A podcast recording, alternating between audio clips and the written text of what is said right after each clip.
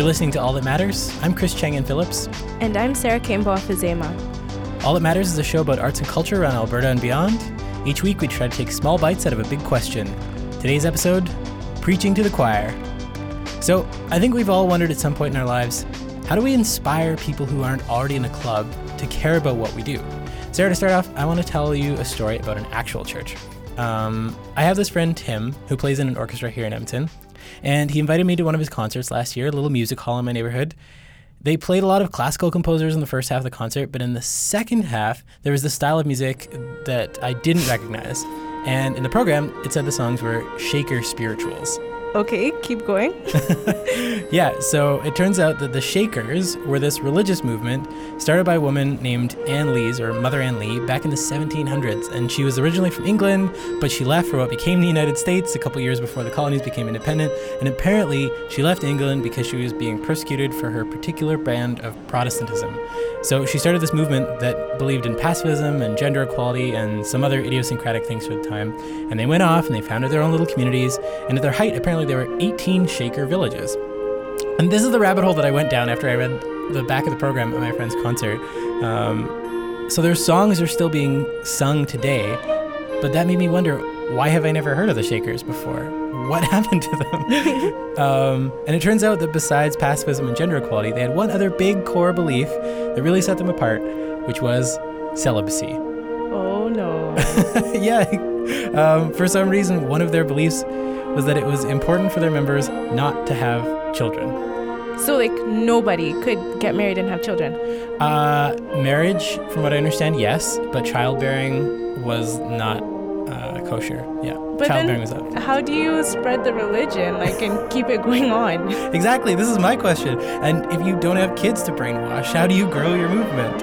Um, apparently, they had some very determined members out there converting people. And on the one hand, it's probably not a surprise to you that there's only one Shaker community left uh, today in Sabbathday Lake, Maine. But on the other hand, holy crap, they've made it into the 21st century. Well, there's birth control. So, I don't know, they just keep on recruiting people, but at least you you can still have sex and no, I'm sorry, I can't think of any logic. No, I'm sorry. The celibacy thing is kind of driving me nuts. So, um, well, today on All That Matters, I thought we should ask how can art help us do the same thing? How can it pe- help us reach out and bring people into hard conversations who aren't already among the converted? We've got two stories today one about a cross country project to get First Nations and settler people talking about the struggles we have in common. The other is an attempt to get deaf and hearing communities to understand each other better. Let's do it. So, the deaf community and the hearing community are maybe the quintessential examples of two solitudes. Even family members living right beside each other can live in totally separate worlds if they don't find a way to reach across and communicate. The University of Alberta's Studio Theatre is showing a play right now called Tribes that tries to bring both communities into a conversation through the story of a young man named Billy, and love and family. Uh, in the play, Billy is a deaf man born into a hearing family, and his family was reluctant to teach him any form of sign as he was growing up. So when he grows up and starts to fall for a girl who's losing her hearing too, he starts to ask some hard questions about where he belongs. Connor Yuzwenko Martin is playing Billy in the production. Connor, like his character Billy, is deaf. So the voice you'll hear is actually Nicole Sander, an American Sign Language slash English interpreter. I asked Connor what he hopes hearing audience members leave with. Again, just so you don't get confused, you're about to hear a female voice. That's our interpreter Nicole, translating for Connor and I.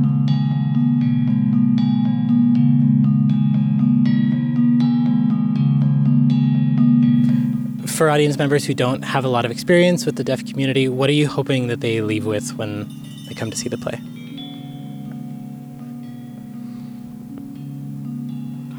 I hope they understand that cultural identity is not limited to a family basis.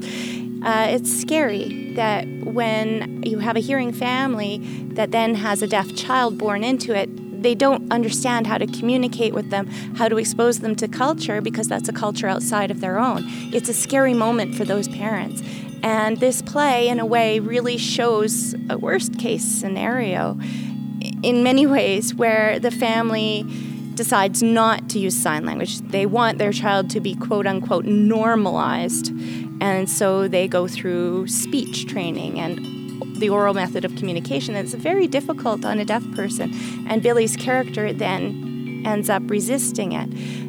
families that are open minded and embrace the deaf community when they have a child that is deaf or hard of hearing, I really encourage them to be a part of that because exposure to culture and language, social networking, all of that, the deaf community really does embrace that and support those families. Uh, I encourage them to look for those resources so that their child isn't brought up in isolation and uh, feeling that isolation as an adult. Yeah. Um, so, uh, it seems like a very ambitious play in both subject matter and in performing it.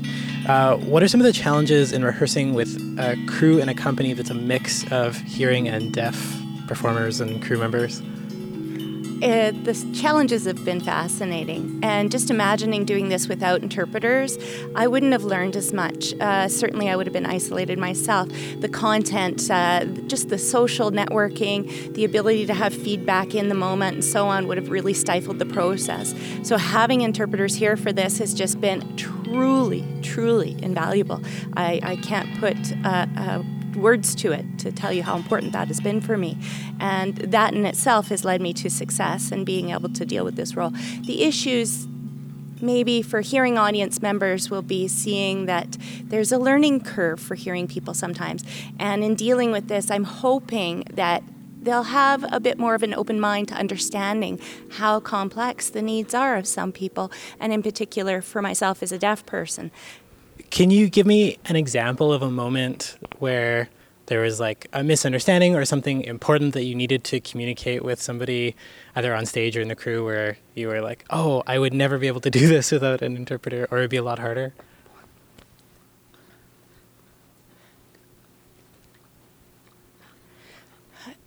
Just in imagining being without an interpreter right now, right in this very moment. Uh, you know, sitting here having the tech booth way up there, the lights are out. I wouldn't know what's going on. Even if somebody had some notes uh, for me, I can't see them.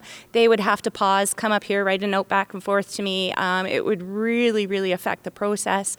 The time of this would not be as efficient. With the interpreters, it's in the moment feedback and so on. And having the interpreter is a natural trans action of communication. So having that saves time, but it also gives me in the moment communication ability. Yeah, something more natural. Yes, exactly. Um, my understanding is that it's being interpreted in some performances. Can you tell me how much um, might be lost in the performances that aren't performed in ASL for audience members who um, are deaf? Or how much is lost in translation for audience members who don't speak ASL, who are coming to a performance and maybe not getting everything on stage? Uh, you know, it's very comparable that uh, deaf individuals would come and they'd get the general gist of what might be happening, but again, uh, the vocabulary, the details, the nuances within the characters, the story itself would truly be missing.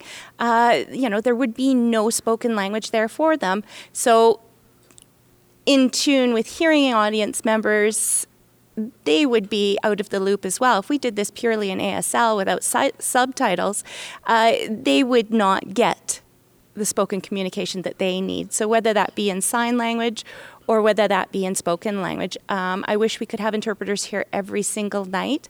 Um, of course, there's resource limitations, funding limitations. Uh, we're working on lobbying for this, and we've been fortunate enough to have two performances with professional sign language interpreters. That would be May 16th and 23rd. And that is the two days that we've opened up and invited the deaf community so that they can truly have an inclusive moment in this participation as an audience member. And it's very interesting that there's a few points during the play where there is some sign language without, si- uh, without spoken language, and maybe the audience members will feel a little how we feel as deaf people being out of the loop. And so it's very intentionally placed throughout the play.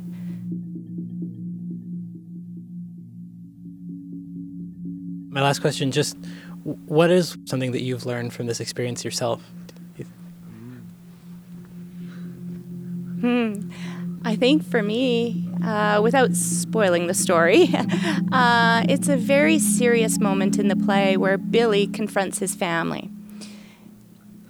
That moment, Billy feels his family just hasn't been there for him. He hasn't been a part of that family, and, and he feels very disconnected from them. For me, my extended family, my aunts, uncles, and cousins, and so on, all of them are hearing Few of them have taken the time to learn some sign. Uh, at Christmas time, you've got 30 people mingling about, and I'm the only mm. one there. I'm not able to partake in the conversations like anybody else, and that really makes me feel alone. And that's a feeling that I've had several times until I was about 16, 17 years old, where it's really been spoiled moments for me because I haven't been able to connect with people who are my own family. Uh, so that for me has been awakening moments in uh, acting out Billy's character. If my family um, weren't as wonderful as they really are, I think maybe I would have disconnected from them too and left them behind, like Billy's character ends up doing. Um, Billy's story really is close to my heart. Thankfully, my family really did make efforts to connect with me, and so I'm a better person because of it.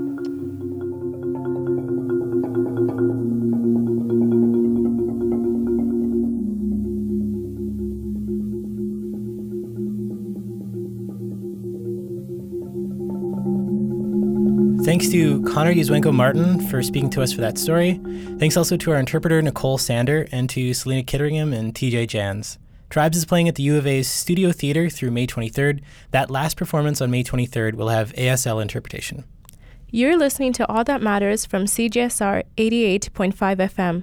Today's show, Preaching to the Choir. How do we do better than that? Reach beyond people already sitting in the pews. Exactly. Well, the language and cultural barriers between deaf and hearing communities can be really big, and the gulf between First Nations people and the rest of Canadians can be even bigger.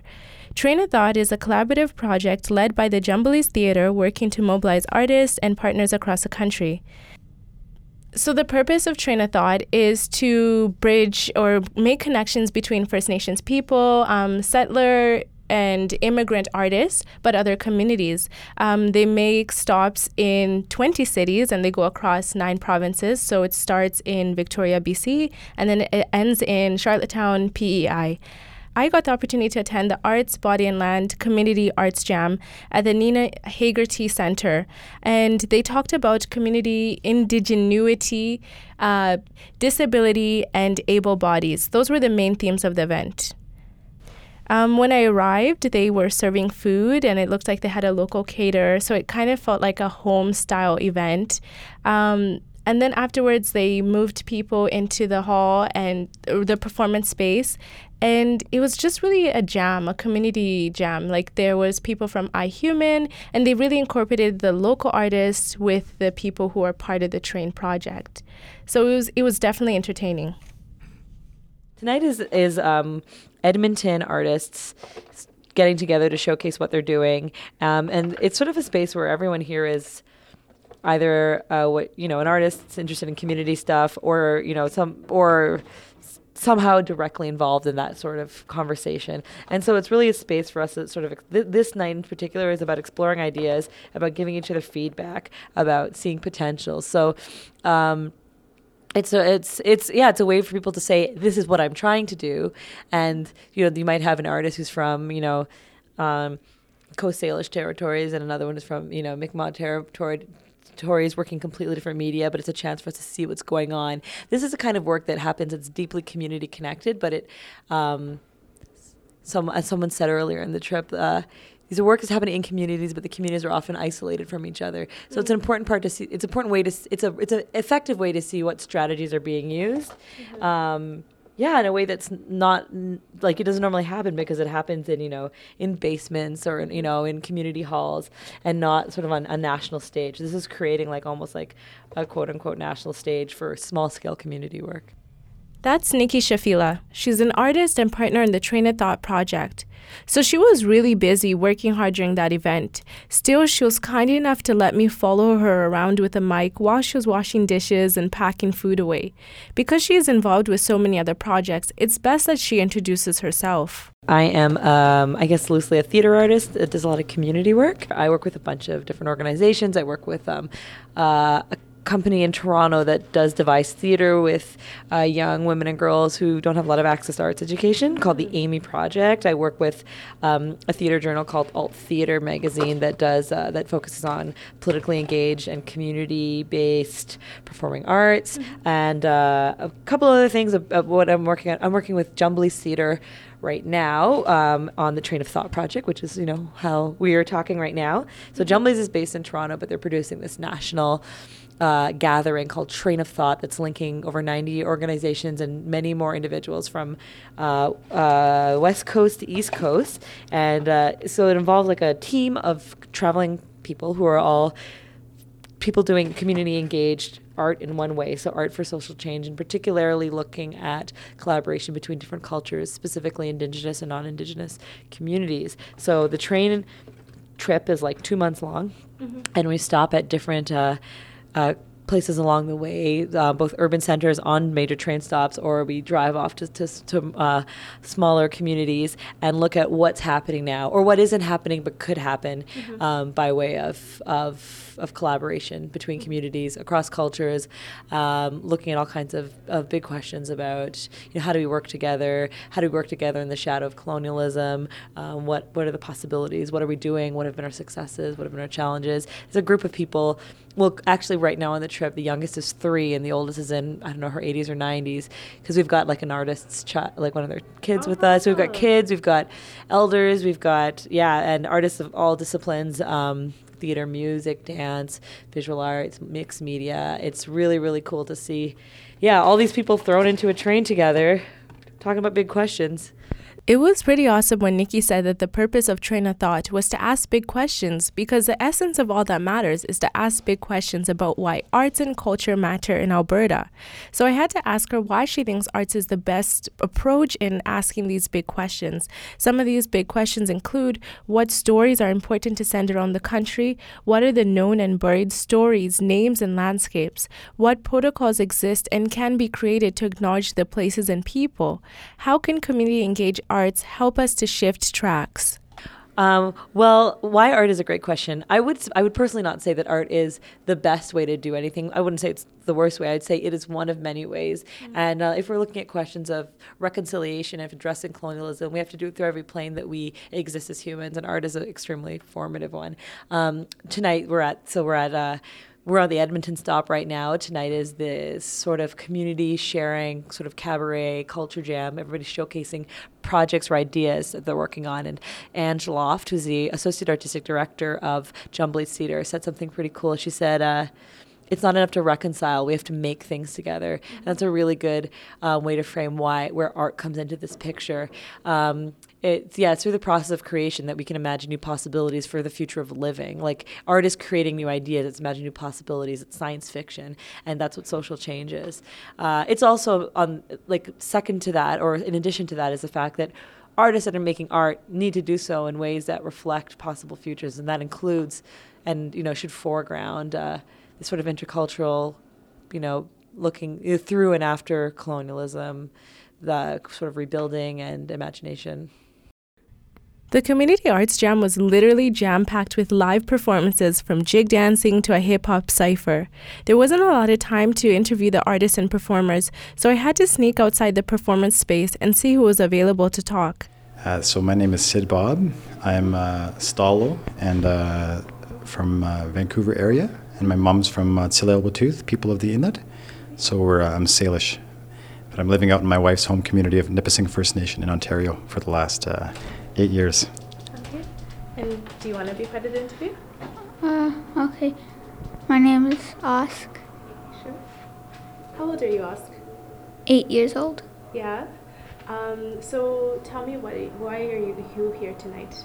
Uh, I'm going to be dancing with my dad and storytelling.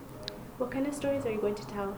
Um, probably me and my grandma About you and your grandma?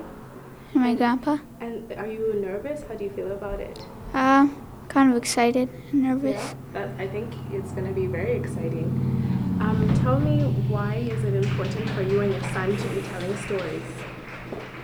Um, for for a lot of uh, First Nations communities, and for ours in uh, Nipissing First Nation, where he's from, storytelling is uh, is a long, rich tradition, uh, and it's about uh, uh, grappling with things that we're facing in our life.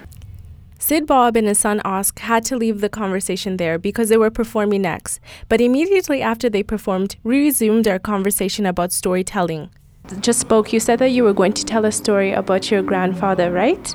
How did you tell that story? Because you weren't saying any words, it was through dancing. Can you explain to me what the story was? Osk was a little microphone shy, so his dad took over and answered most of the questions. Yeah, so like many different parts of our regalia, my son's wearing um, a porcupine guard hair roach, and then he has two uh, eagle tail feathers on the top, and then he also has uh, his name on the his outfit. The Osk is uh, Halkaminum for seal, and then he has also a killer whale on the bottom of his outfit, and um, and then there's also the long ribbon on his outfit, and he's yeah. Sorry, what does it represent? Um, grass. It's like supposed to be like the grass, like blowing around. hmm And he's also carrying sweetgrass and um, and a carved eagle feather uh, with an eagle on it. And so each part of his regalia has stories that go with it. And so for the um, the porcupine guard hair, when you wear that roach, you're uh, saying that you're ready to protect. And so in the old times, it would be to protect your community and your family.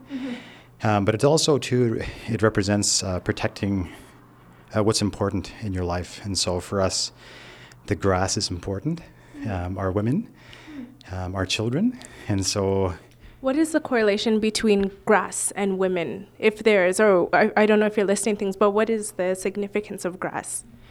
So, for grass dancers, uh, grass is one of the um, really, especially out here in Alberta, where my uh, grandma's uh, ancestry goes to. Um, the wild prairie grass is essential for the bison, but also the bison are, are essential for the wild prairie grass. And so there's like a symbiotic relationship. And so there's uh, buffalo people, there's people of the fish, there's many people across this country, but uh, we all understand that that all the plants are essential to all other beings, and so um, often when we're dancing, we're dancing, uh, um, expressing our appreciation, but also trying to deep, deepen our understanding of how everything interrelates and is inter, uh, interdependent.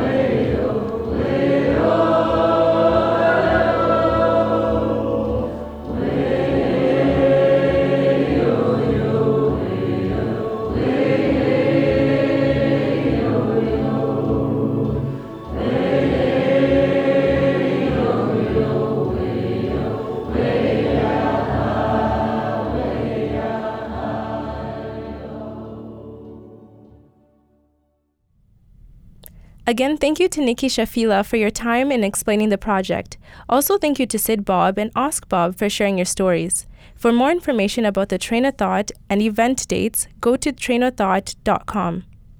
So, from your perspective, sitting in the audience, how well do you think they did reaching out between First Nations and non First Nations people? I had a hard time trying to get the purpose of the project. So, in bridging or um, expanding their reach so that non Indigenous people are also part of the project and also non artist people were involved, I didn't get that. I felt like you had to be an artist or part of the community to attend the event or kind of just get the purpose of what the event was about. Interesting. So, how can artists bring in people who aren't already part of that circle? Because it sounds like they were, you know, really committed. It sounds like the participants, like Sid and and Osk, were like definitely really passionate about sharing their story with people mm-hmm. there. Um, how how do you bump it up that extra level and, and share with people outside of that world? I think the issue is is about the wording or the how you target the event.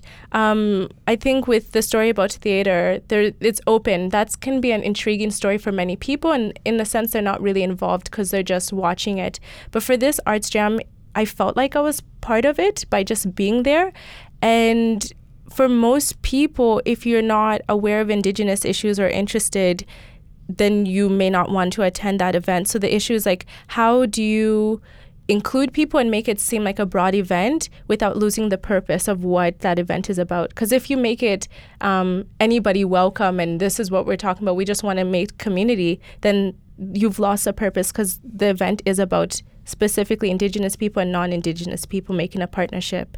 It's interesting because lots of people in the theater world who are passionate about social justice, who want to talk about social justice issues, um, encourage more of this kind of theater that's participatory that like looks at who's in the audience um, and, and, what you're saying about like that the play that we talked about earlier in the show tribes that it might be more comfortable because people don't feel like the spotlight is on them mm-hmm. um, that's interesting that that might feel more inclusive or more welcoming for people who aren't already part of that world maybe mm-hmm. because there's less pressure on them to feel informed about it already and maybe it's not so deliberate because um, there was one point in the interview where you asked the question about how things might get lost in translation. And um, the response was that there are times that the audience doesn't understand because everything is in sign that is that's just kind of like I think the audience may not realize it's um, consciously that that that that is how the person actually does feel when they're deaf and nobody's there to interpret or translate. Hmm. So giving people an experience that they're not aware of. Hmm. Mm-hmm. Interesting. All right, well, we'll have to leave it there. That does it for this week on All That Matters. All That Matters is a production of CJSR 88.5 FM. If you have questions or comments about anything you've heard on the show, email us at allthatmatters at cjsr.com and point your friends toward our Facebook page and Twitter feed. We're at ATM CJSR. We really appreciate when you guys spread the word. Our theme music is by Takashi Teru, additional music on today's episode by Arca, and in the Tribes piece, you also heard Evelyn Glennie, an amazing Scottish percussionist who is deaf herself. I'm Chris Chang-Yen Phillips. And I'm Sarah Campbell Fazema. Thank you for listening.